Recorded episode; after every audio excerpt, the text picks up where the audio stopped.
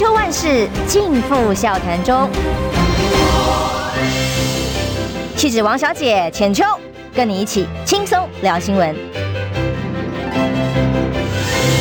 各位听众朋友，早安平安，欢迎收听中广新闻网千秋万事，我是王浅秋。今天邀请的来宾呢，是他也是总统。参选人哦，是呃，我们的呃维新党嘛，是我们要称为台湾维新党的的创办人，那也是目前的这个主席，呃，苏焕智先生。是，呃，浅秋，呃，各位听众朋友，大家早安。对呀、啊，其实要参选总统，嗯、每一个人都有一个起心动念的原因，是，但有自己最重要的理由。你最重要的理由是什么？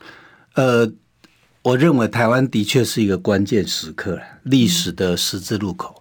嗯那坦白讲，我觉得民进党根本没有做好保护台湾的决心呢。嗯，只有选举的这个操作跟打算了。所以当时你看这个呃乌克兰发生战争的时候，我们就呼吁说应该要召开这个国事会议，那么这个朝野应该团结啊，怎么样面对台湾可能啊被这个中共武统。那这样的一个危机，所以呢，这个疫这个兵役应该延长啦，然后呢，应该这个呃学习这个呃以色列的精神啦，然后这个要呃我们的台湾最强的这个资讯科技产业要投入到整个高科技的备战，就我们看到毫无动静。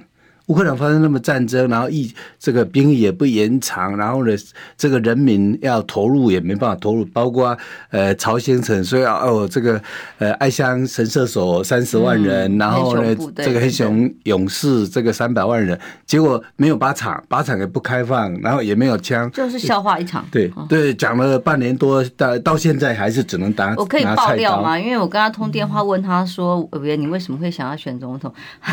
我可以爆料吗？是是他说，因为他不想让赖清德躺着选，轻轻松松就当选，就是在绿营里头，哎、欸，他是看起来是唯一人选了。但我们待会回头来讲，因为你在提的这个政见跟这个一些起心动念的论述里头，有一件事情也很重要，那就是在。疫情期间，呃，政府的表现就是任何的普世价值，没有一个政府敢拿人民的性命开玩笑。是，哦，难道除了民进党政府吗？他居然可以挡疫苗，为了呃维护自己所支持的疫苗，那么或者是为了某些意识形态吗？是。那么今天郭台铭的话题持续在发酵当中，他持续从昨天开始哦，当然他嘴巴上不敢讲了，可能怕。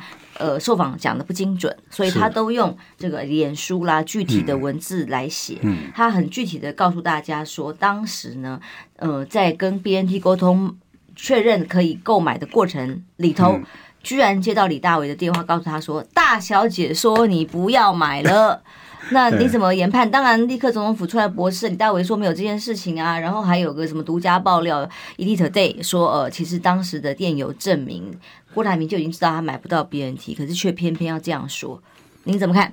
是，呃。基本上，这个李大伟说，这个大小姐说你不要买了，我觉得还蛮传神。你就相信了，对不对？对，是 因为这句话特别传神嘛？就说那个呃，在总统府里面，这个大小姐这个这个说法好像 好像还蛮贴切的，蛮传神的 哦。那当然是当然也蛮符合那个性格的了。对啊。那当然，这个我们知道这个。这个 BNT 到底能不能买到？其实光看这个当时林权在这个呃东阳当董事长的时候，哎，他是主动带头来谈这个要这个请这个中央政府来买这个 BNT 的，而且当时预计当然至少是一千一千万剂嘛，哈，所以如果是不能买的话，我相信林权不会这个以这个东阳的董事长，哎，刚刚卸任的行政院长呢？那么他去谈这件事嘛，而且的确当时是全世界都都在这个抢这个疫苗啊。那结果这个呃，应该说这个呃，小英政府这个指挥中心应该是当时误判情势，是也许政府说哦，我们防疫很好嘛？一千剂到底有用吗？哦，呃。我我想那个当时这个决策到底是怎么样，不是那么了解，但是可以看得出来说，在全世界在抢疫苗的时候，台湾反而是，哎，人家要卖你，你好像无所谓一样哦。这个是表示至少是准备不足，或是误判误判情势嘛。那后来要买的时候又又又买贵了哈，那后来又不了了之。那当然这个这个后来我们看到说，哎，高端。全世界都没有人在用所谓免疫桥接，就你把这个高端用全世界到现在唯一的免疫桥接呢，用桥的，对，所以这个一般是免疫桥接是比较成熟的这样的一个疫苗了。结果你这个呃最新的疫苗呢，这个。全部是新的东西，结果你就搞一个免疫桥接，是一个很不合理的哈。那结果这个你看，对这个高端的这个免疫桥接这么轻率的全世界第一哈，你就这样的过了，然后一下就采购。那对 BNT 这种全世界公认的这样的一个疫苗，结果在这个过程中，我们看到这个呃，当时郭台铭要买的时候，哇，这个一波数折了，其实拖了差不多一个多月哈。其实我们可以。大概从那个阶段可以看出，其实李大伟刚刚讲的，我觉得这个就是郭台铭讲说，李大伟跟他这么讲，我其实基本上我是比较相信，比较相信他的这个郭台铭，对不对？对。因为哦，人民对于政府的信任一直被消磨殆尽，那么越来越没有公信力，以至于急着要解释跟否认的时候，大家开始会比较怀疑。可是变成会呃，这个两个世界哦，变一真相只有一个，但为什么就变成各说各的话？然后绿的选民相信绿的，然后蓝的选民相信蓝的。可是这当中是人命关天的事情，这么重要。对，因为基本上当时就是 BNT，他说哦买不到啊，这个因为中国大陆的因素，他已经讲了很多的呃。并不是很实在的话，就是说那个可能在中国大陆这个组装的哈，讲了很多很不实的话哦，所以他就是因为他买不到 BNT，所以他必须要讲了更多的呃不实的话来来圆谎。好，那坦坦白讲，就是说当时这个疫情正好是大流行，而且呃死亡率很高嘛，所以其实当时这个疫苗可以说是呃。一开始大家不太想打，可是一下子这个疫情爆发，其实大家都急着要打哈，所以基本上我觉得这个当时这个呃指挥中心对于这个呃郭台铭要买疫苗或这个事情，其实表现的态度就是能拖则拖嘛，因为他把哦国民党买。郭台铭买成了，就代表指挥中心是办事无力、无无能嘛。所谓的有人 不想让我们买疫苗，其实就是国民党自己。对，因为他等于是郭台铭买的成的话，等于闹亏嘛，证明民进党无能嘛。哦，这个，然后但是呢，可是现实上大家又急着要打疫苗。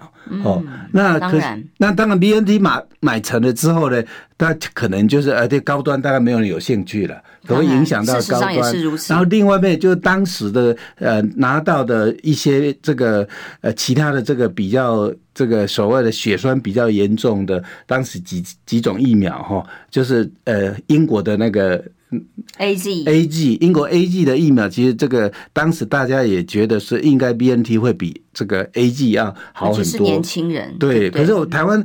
只能够拿到人家提供给你 A G 的，这大部分都是人家赠赠送的。日本人不要，对对，是等等啊，所以。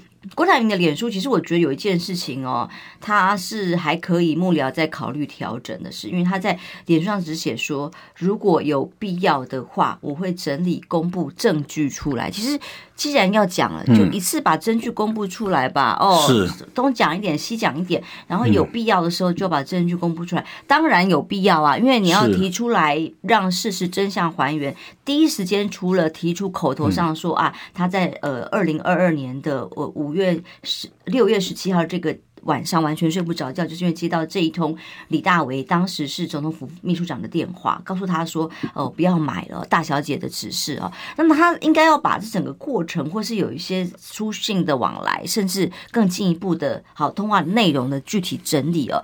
其实真的这个时候要提出来就要整理了啦。没有说有必要说再来公布整理，不然什么时候才要公布整理啦？嗯、他就说这几个月来哦，原本可以少死多少人？对于每天记者会上浮动的数字，这对他们俩只是数字，几个人死掉，几个人死掉。可是两万个人最后的死亡，这是多少家庭的破碎？是，还包括注射疫苗死亡的。对，所以说这个真相，呃，郭台铭先生哦，呃，讲出来，当然公信力是比。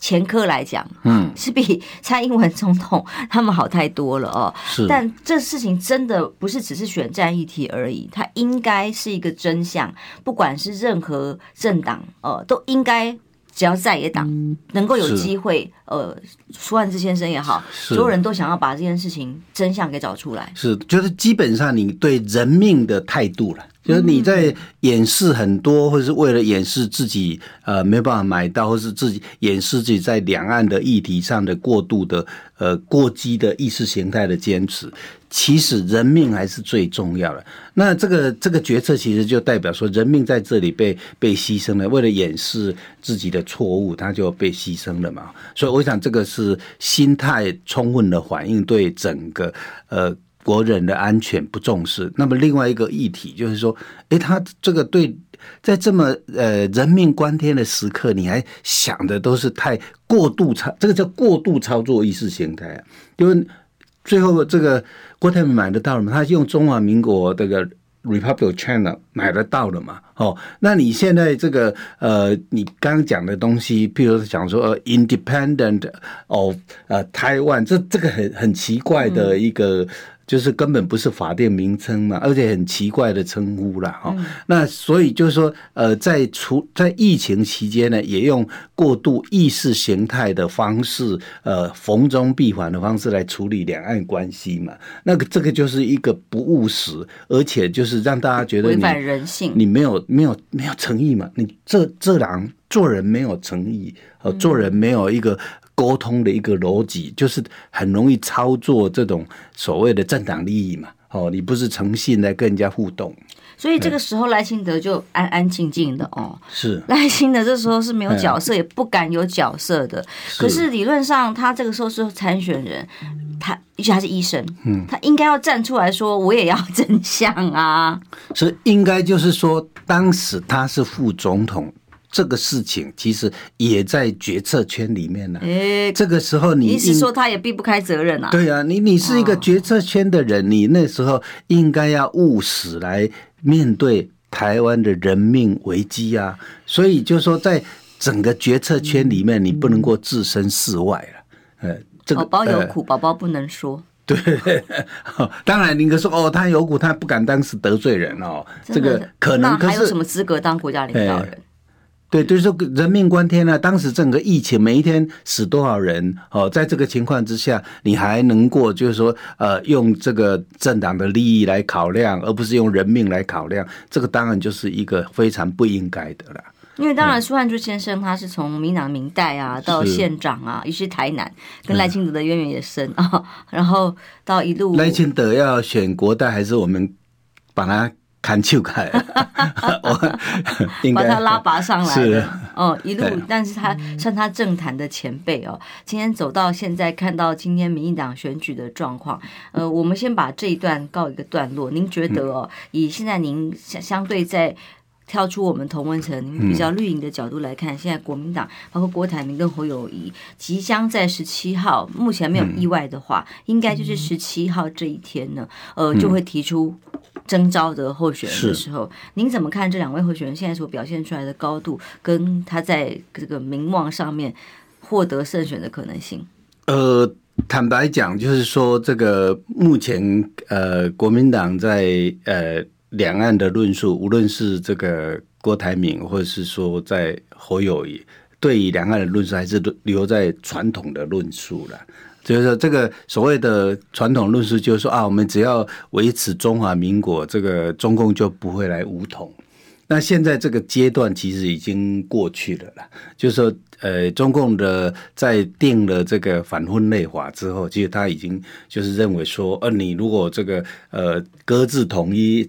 哦，你要继续长期维持现状，他也不能够满意了，所以他现在就是等于已经进入到所谓限期统一的阶段，不然就要这个大了哈，就要这个采取武统。那民进党呢，其实现在也是在睡觉一样，就是哎。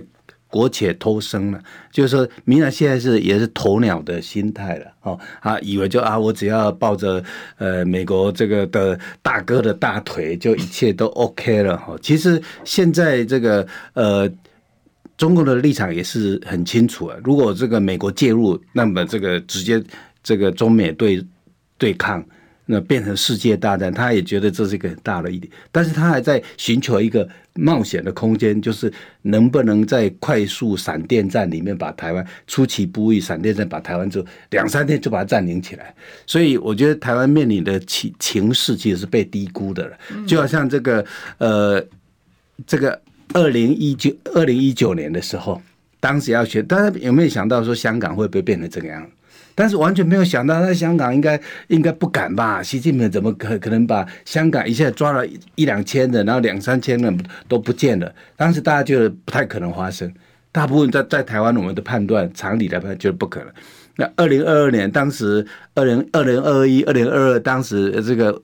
俄罗斯要来这个呃侵占这个乌克兰，大家觉得不可能嘛？不会打，不会打。哎，普京不会那么傻。而且你看，包括当时的法国、当时的德国都认为说啊，美国根本就是危言耸听，唯恐天下不乱了。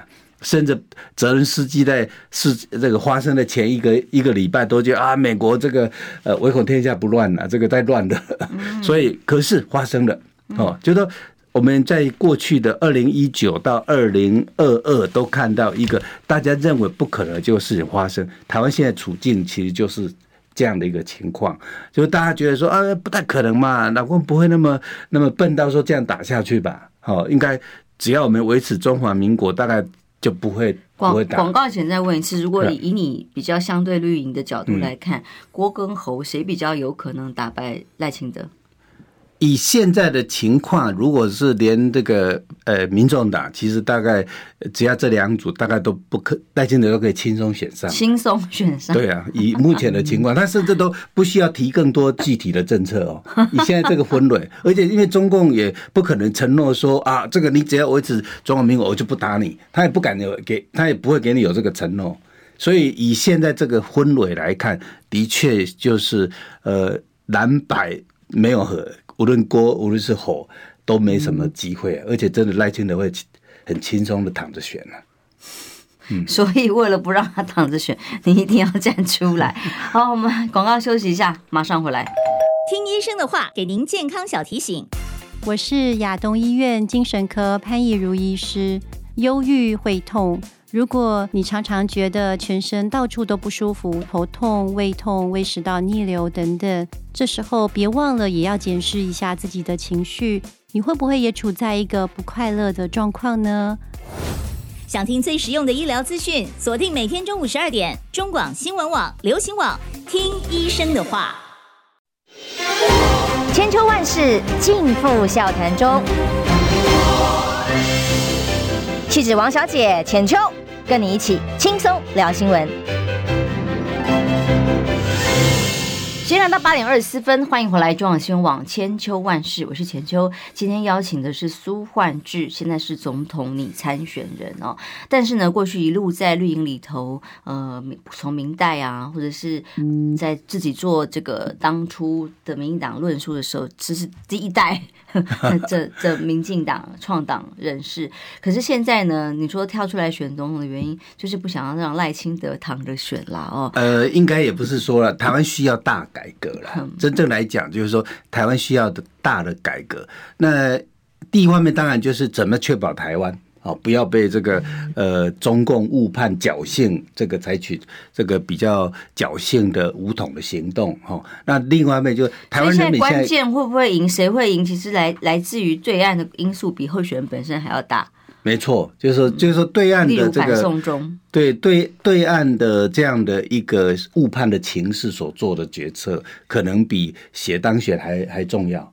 哦，然后另外一个最大关，台湾人民过得很辛苦啊。现在年轻人过得那么辛苦，那很多这个老人长照过得很辛苦，所以很多中年都还要再辞职回去照顾他的父母亲。然后我们的经济发展面临这个瓶颈，这些都需要大的改革。好，那这些。民进党这个执政的七年多，你就看到他不不可能，他完全没有改革。那你说，你认为你看到赖清德现在是没有准备好的，或者民党根本就没有在打选战，是这个意思吗？那我们看到的是他已经定于一尊啊，各地方公庙什么跑得很勤啊。是，这个呃选举准备好了，选举可是保卫台湾没有准备好，嗯，捍卫台湾没有准备好，然后呢，让人民解除人民现在的困苦。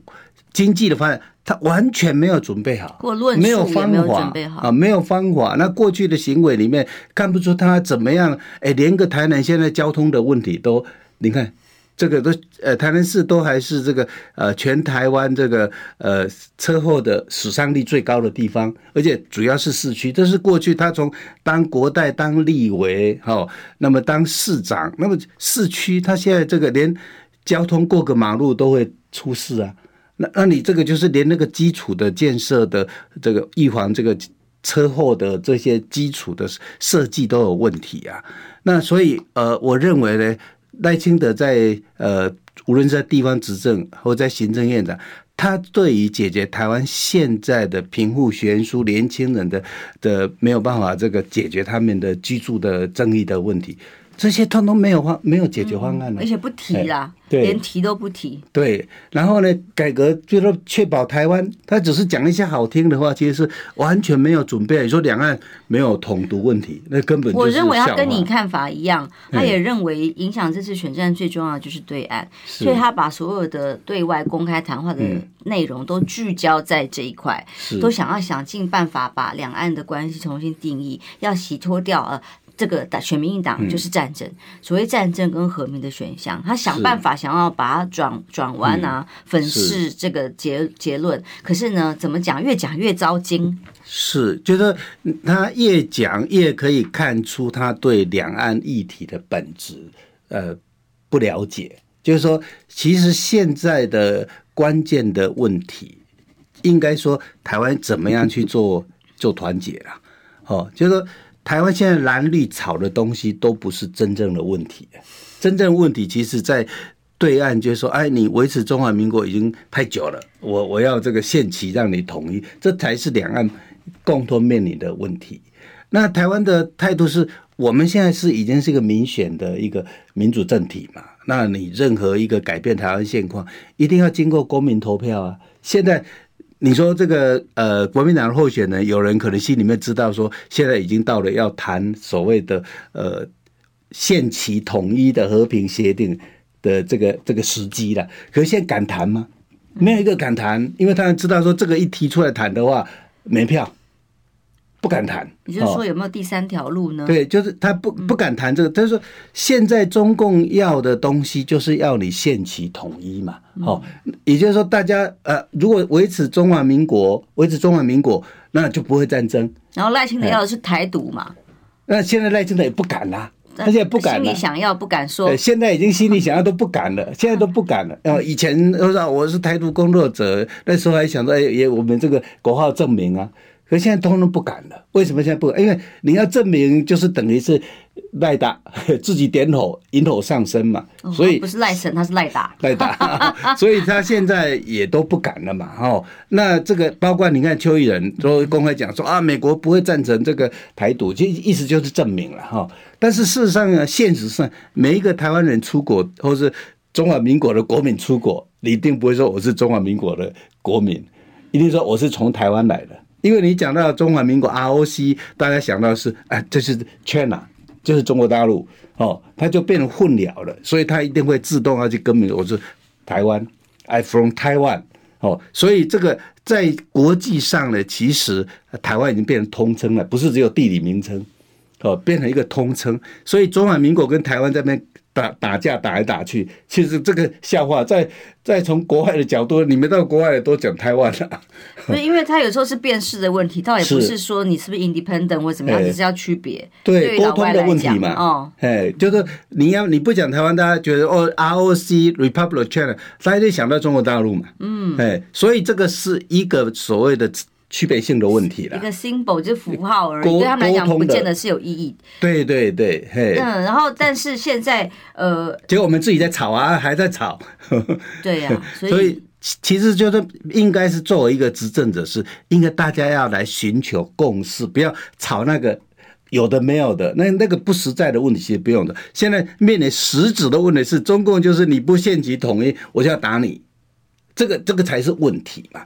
那中共这个这个问题怎么去破解它？你这个要破，中国大陆的人民可能没没比较没什么意见，是反而就是这个共产党有意见，他就是要继续维持他一党专政嘛，所以他就要讲，哎，他的存在的基础正当性，呃，就是他要掀起统一，哦，这就是他为什么要采取这个行动，证明说，哎，他因为为了这个伟大民主的复兴啊，所以要把这个台湾收回，哦，作作为他的伟大民主复兴的历史定位，对对，嗯，所以。应该是怎么去面对这个问题？那面对这个问题，我们要让他了解说：哎，你采取这个行动不是台湾的问题，而是会它变成一个引爆第三次世界大战的。那引爆第三世界这个战场也不会只在台湾，一定会打到中国大陆嘛？那你中国大陆也变成战场的一部分。你你看这几十年的经济发展的成果会毁于一旦。没有人有好处，除了对卖武器的老美以外，对，除了除了美国以外，其实。就是这个引爆这个台海的战争，如果引爆成世界大战，那这个整个中共的几十年这样的一个经济发展成果一毁于一旦呢？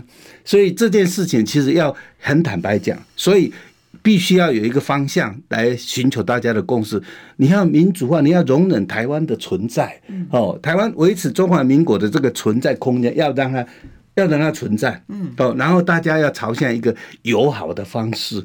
那这个友好的方式，就是你要让中国民主化之后，大家才可以谈啊。哦，那当然，我们不是说我要干预内政，不是这个，而是说，你如果中国不民主化，哎，老是有一个选上的或当了这个领导者之后，他想要，呃，不要只做两任，他要做三任，那这是搞下去的话，这个战争没完没了。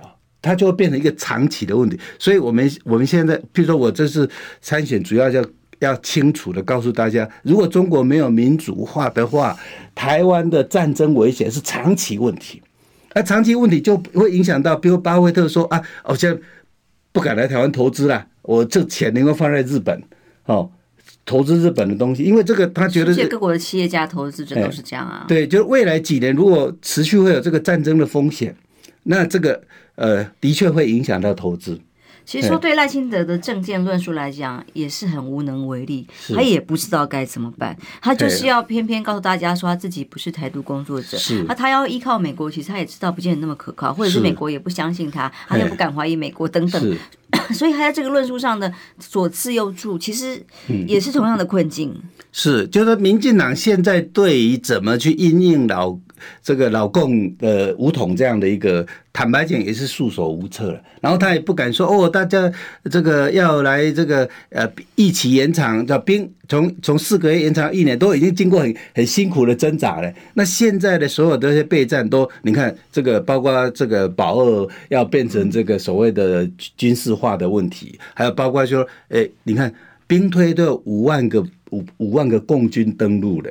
五万个共军登陆，结果现在如果没有这个呃类似国土保卫队，或是像这个民兵制度，哎，他一上来，我们所有的国民都没有枪啊，通通没有枪，大家只有菜刀啊，哦，那那这个你可能被屠杀的很惨呢，哦，所以就是说你要怎么样有一个全民防卫的概念要落实，那全民防卫的概念落实，你就是要所谓的民兵概念了。让大家保乡卫国。现在民进党是在听着美国的要求做的呀，包括警察系统里面加入民防系统啊，然后每个人要配一支 AK 四七啊。呃，就是说基本上他应该不是说这个用警察系，因为警察系统还是有他需要的专业嘛，而是说那个人民，你真正当你要把这个所谓的反灰弹啊、这个制空啊、反登陆，这个变成现在的职业军人比较。专责的地方，可是，一旦他登陆之后，你要有民兵来保卫，好，啊，这个这个民兵要保乡卫国嘛，那不然的话，他一登陆，你可能大家都没有枪，你可能会很惨呐、啊。所以这样不就是朝着准备打仗的角度哦？应该和平的其他第三？应该是说赖清德也没有答案，现在目前现在候选人也没有办法提出这个答案。不，应该说你如果备战，你如果没有备战的话，他就会有冒进。因为你都没有备战，他有他就会冒进嘛。那当时呃，他们在判断说俄俄罗斯当时会出手，有一个很大的原因，就是因为当时德国跟法国都都都觉得不会发生，哦，然后呢，美国摆明说我不会介入，哦，美国摆明说这个里面发生战争，我美军绝对不会派兵到乌克兰，所以他认为在这个情势之下，他可能一个月内就可以把乌克兰解决掉了。所以那个是给他一个冒进的一个判断，结果没想到这个误判了哦，所以才一打打了，现在整个俄罗斯很惨。所以基本上我们现在在谈的不是说哦备战就会打的，不是这个概念，是备战不是为了跟他打仗，而是为了让他不要误判。哦，就是说，因为他觉得说，哎，台湾上去无如入无人之境啊，因为你全部都没有枪的哦，然后呢，你的。你的部队可能他只要这个呃第一级的时候，你的所有的呃通信啊、电力系统啊、你的甚至重要的军事设施啊、重要的这个机关啊，通通炸掉了。所以基本上他就觉得他第一级大概就把你的重要的东西都打掉了。这中央东西打掉了之后呢，他可能就是接着就是登陆嘛。登陆，那你登陆这一站你没有防守，他可能哎、欸，第二天可能那部队就登陆了。对，所以说蔡英文总统现在跟着美国买的武器所做的部署，其实有符合这样子的条件跟标准吗？还是说，其实二零二四这场选举，如果照您这样的看法，根本就是跟中国大陆在选嘛？是这个意思吗？呃、谁可以有往这个方向有解决的方案可能性，谁才有机会当选吗？还是？诶、欸，因为现在现在这个情况就是说，大家都要和平。可是现在的关键的和平的问题是，因为呃，做不做得到？就像你刚刚期待中国大陆的民主，对中国的，对，就是中国中国大陆，它现在其实就是在有没有办法有一个闪电战，让美国、日本要出手的时候已经来不及，造成既成事实。这个这个是他最大的关键。比如在美国跟这个。呃，日本要介入的时候，哎，他可能这个部队都已经登陆到这个台湾的主要的地方，那个真的就是他措手不及了。所以这个就是说，台湾要怎么样，不要让他误判，说你通通没有准备好啊，他都没有准备好，他可能一下子第二天他就这部队就崩，或者你准备太好，哎，应该也是会、呃，应该不会，就是说，其实关键就是。台湾也，你不能太刺激他，你就就是刺激他呀。你不要刺激他，但是准备这个备战的准备，你如果没有准备的话，啊，你还真的死得很惨。你只有只有投降的份呢，嘿，因为他他这个，而且更何况这是一个长期的，这叫做谈谈判筹码啦。就是这个对，就是这个这个不是说哦呃应付短期的，这个还是长期的哦，哦，就。只要中共继续维持一党专政的独裁体制，这个这个是个长期问题，不是今天、明天哦，今年、明年，或是到了二零二七，这个结束就就就结束了。不不可能变啊，就短期来看都是这样子啊。所以赖清德这边现在所提出来的论述是反中，当然他自己嘴巴不敢讲，都是所谓内部人士评估哦。然后还有一些民进党的立委提出来，就是所谓的反共不反中，是这样这样有用吗？基本上哈，这个这个讲法是是民进党一直以来都这样吗？呃，基本上这个这个讲法，当然过去都是用抗中保台嘛。啊，其实过去就大家就有提到说，你应该是说针对呃中共专制体制哦，呃，如果这个共产党变成呃政党之一，变成一个和平体制、民主体制，哦，就是说它其实是关键，是因为中共目前这种专制独裁体制，那么对。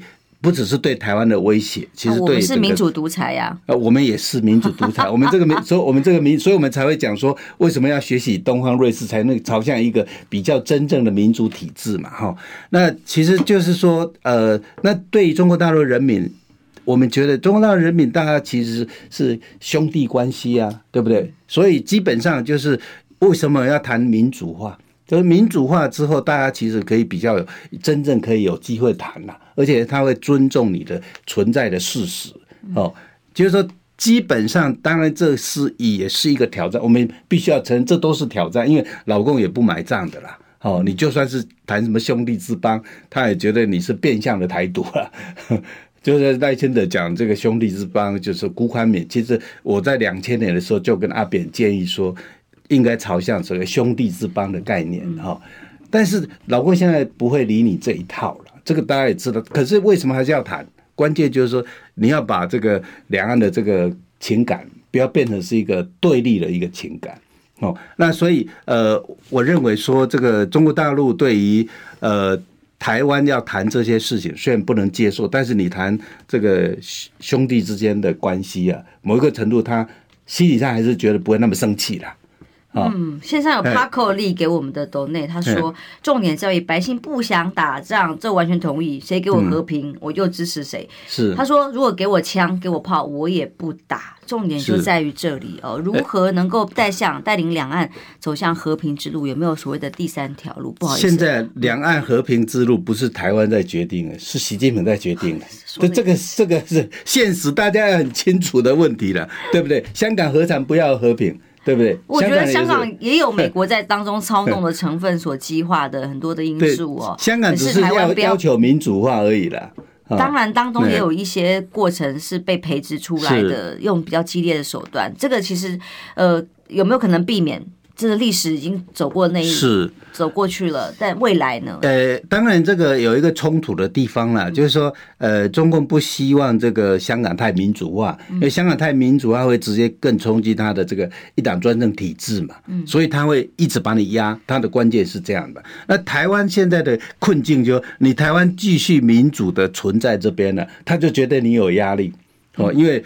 他他就是要一个一党专政的体制可以控制嘛？那你台湾就是继续的一党专政的这不就是民主化的体制？对他就会构成威胁哦。那台湾这样的一个局势，所以他借着现在他比较强的国力，就现用挑动这个所谓的民族主义的情绪，把你武统掉哦。那武统掉之后，就没有人可以在民主的这个这个话语权。台湾现在还有民主话语权。就是台湾其实最对他最大的威胁就是你就是一个民主体制，你就是可以骂蔡英文，哦，你就可以骂的这么凶，对不对？好，我们等一下我要休息一下，马上回来哦。听不够吗？快上各大 Podcast 平台搜寻中广新闻网新闻，还有精彩节目都准时推送给您，带您听不一样的新闻，中广新闻。千秋万世尽付笑谈中。气质王小姐浅秋，跟你一起轻松聊新闻。现在到八点四十四分，我们最后一段，我们要邀请这个苏焕智先生，他参选总统，以民进党人一路走来的心情，来看看赖清德现在的处境。呃，看起来定于一尊了，但内部的派系整合已经完成了吗？我看到你在总统宣言的时候，曾经讲到一段，说赖清德其实当年就是靠着地下电台起家的这样子一个是是一个政治人物哦，但他走到今天呢，早就已经是地上电视台，不用在地下电台了哦。好，但是。其其实现在地上电视台，或者是其他的这个党内势力，还是在蔡总统手上啊。哦，那他现在目前为止所有的竞选脚步跟他展现出来，虽然你认为他恐怕还是选的很会怕会很轻松，如果在各种 呃在野党不整合的情况之下，那你怎么看他现在选举的状况？呃，其实我们现在看，其实呃蔡英文是非常明显的已经跛脚化，跛脚化的速度很快哦，哎，而且这个其实赖清这个蔡英文也不是那么。勤以国政的人啊，他现在尤其尤尤其这个内政的内政的问题，或者党内的派系的问题，其实他这个并不是那么大的一个兴趣，而且现在因为所有的立委都要选举了，所以就会变成呃需要这个跟赖清的整合，这个就是加速他的跛脚化。哦，所以其实在我在我的观察，其实蔡英文现在是婆家很严重，所以呃。有人在观察说，这一次的检察总长、检察长的一些调动，基本上就是配合这个这次的选举，把那一些这个呃，比如说要抓贿选，抓的比较呃，对对呃，蓝营抓贿选，就是说他就变成一个比较配合执政者的这样的一个检查体系的调动了哈。呃，所以呃，基本上我们认为说这个。民进党内现在的比较大的问题是，呃，譬如说像阿扁的为了他儿子上上来的这个问题嘛，那这个问题就很明显的就看出说，民进党的这种操作手法嘛，因为当时他觉得就是因为黄成国啊，这个台南的八十八枪哦，治安败坏的问题，那还有包括那个洗钱案哦，柬埔寨那些事都没有解决。那么他要转移这个转移这个形象，对，他要转移这个形象，所以就推推出这个所谓选罢法的这个修改嘛。而你如果真正要去解决治安的问题，其实是扫黑的问题，你要你要落实扫黑，你要把那些这个扫黑的彻底，因为无论是这个毒贩洗钱，都是关键，都是扫黑。哦，结果他反而你在扫黑没有很清楚的这个怎么改这个制度怎么去改革没有，哦，反而是定出一个超过国际标准太多的所谓的呃选罢法的修正案，结果呢会造成四分之一的人呢终身被剥夺参选权。哦，就是你现在以到现在民进党这样通过的法案，大概至少有四分之一的以后终身都不能参选了。四分之一多少？很恐怖嘞！四分之一才五五百多万呢。所以，所以我们才说这个法理上是可以讨论这个条文。对，只是说由陈水扁站出来，就是让观感觉得很不好啊。那也难怪陈水扁要要站出来啊，因为这个法案还没有通过，还有机会。他这个党部的这个党的规则已经改了嘛，嗯，所以按照党的规则，这个呃陈志忠就没有资格再参选，一辈子没办法没有资格再参选了嘛。哦，然后另外一个就是呃民进党的中常委赖清德人宣布说，哎，这照照行政版本通过了，哦，结果连一个听证会都没办了，就是民主程序，我们行政程序法，你要定一个法律，你要先办公听会啊。你要听取各界的，而且办听证会。听证会的意思就是你要把那个大家的意见都要记录下来，言然后呢要逐笔去回应哦。那这个程序都没办呢，嗯，好，立法这么草率，而且那个是行政程序法一个明定的一个一个法定的民主程序，你都不遵守，就就就强制说要按照行政对选择。所以阿扁阿扁站出来，其实阿扁站出来是因为他内部沟通。已经没机会了，对，因为他已经说啊，这个中常委已经决定要用这个按照行政，也去找了赖清德，也去找了立法院长等等都没有用。对，那这个东西其实让我们看到了，就是说，哎，这个有一些里长，他可能去请个客，那就变成贿选了啊！贿选之后，他是终身不能参选了。然后呢，还有譬如说，像以李全教，李全教是预备，预备就是还没有还没有实际实现，他用预备。贿选这个这个也是很奇怪的的这个案例了，就是你要怎么去判断他是一个预备？预备贿选也是终身不得参选。终身不能参选，所以李全在刚刚宣布说要参选，他都不知道他不能参选。我觉得这个比较可怕的地方是在于，尤其司法如果掌握在一个不公正、不客观的基础上的时候，谁都可能因此被剥夺这个权利。对，然后这个司法不公的台，偏偏台湾的体制就是司法不公，因为我们的这个呃法官法第四条，法官人事审议委员会就是呃司法院长可以掌控一半以上十五席。二十七席，他掌握十五席，所以呢，呃，无论是你要呃这个变成呃庭长，变成呃法院的院长，通通要升升官的，通通要经过这个呃司法院长同意啊。那司法院长大概院长的部分大概都要请示。但因为这个决策跟切割的方法要跟黑金切割，是赖清德强力要求所提出来的，所以现在才会演变到今天这个。这个地步，所以陈水扁站出来抗议的这个这个球，当然是要踢回去给赖清德啊。那赖清德现在就是选择完全不回答，但是在党内的运作里面有一些微妙的变化了吗？是赖清德，赖清德的作风其实是非常的。以台南市来讲，他当了选上了市长之后，他要求那个台南市的呃议员啊、议会党团来说，哦，以后你们三长哦，是不是由市长来指定？还说啊，你们那个议长哦，是不是由市长来指定？然后我想去议会就去议会，不想去议会就不去了。就是正话，这个怎么讲得出口呢？这是一个民主政治的时代，议会党团三长，这是议会的主体性的问题，他们自己要去选的。你说要由市长来决定，你也顶多只能够是偷偷的做，你竟然还讲出口？你说这个人的性格，那将来这个对立法委员的。哎，对立法的控制会更严格。他以前在台南市议会，如果有人在议会质询民进党的同党的，如果在议会质询那个相关，不是质询他哦，质询相关的级数，还要被他叫到这个市长室去罚站的呢。说啊，你怎么可以这样？你你骂我们局势，等于骂到我了。就是他的这种，他不容不太能够容许不同的意见的，而且他不不太容许不同意见。那个这。批评赖清德的议员呢，马上被刚刚提到那个电台，嗯，那个电台会会在电台里面偷骂他呢。哦，嘿，会修理那个议员呢。哦，他他有那个电台可以可以来反击这些。他的侧翼网军早期。对对，而且他因为台南大部分都是很多老人、农民啊、劳工，他会听电台啊，而且哪一个在议会咨询这个市长的，哎，这个他马上在电台给你修理了。嗯，所以他基本上就是他对不同意见是容忍度是很低的。就他喊民主跟专制的选择，这个就有意思了。他当市长的时候就可以搞到这个程度了。而且比如说，呃，你去批评说，哦，这个呃县市合并之后，这个呃农业区边缘化，这个乡镇都边缘化，哎，不行哎。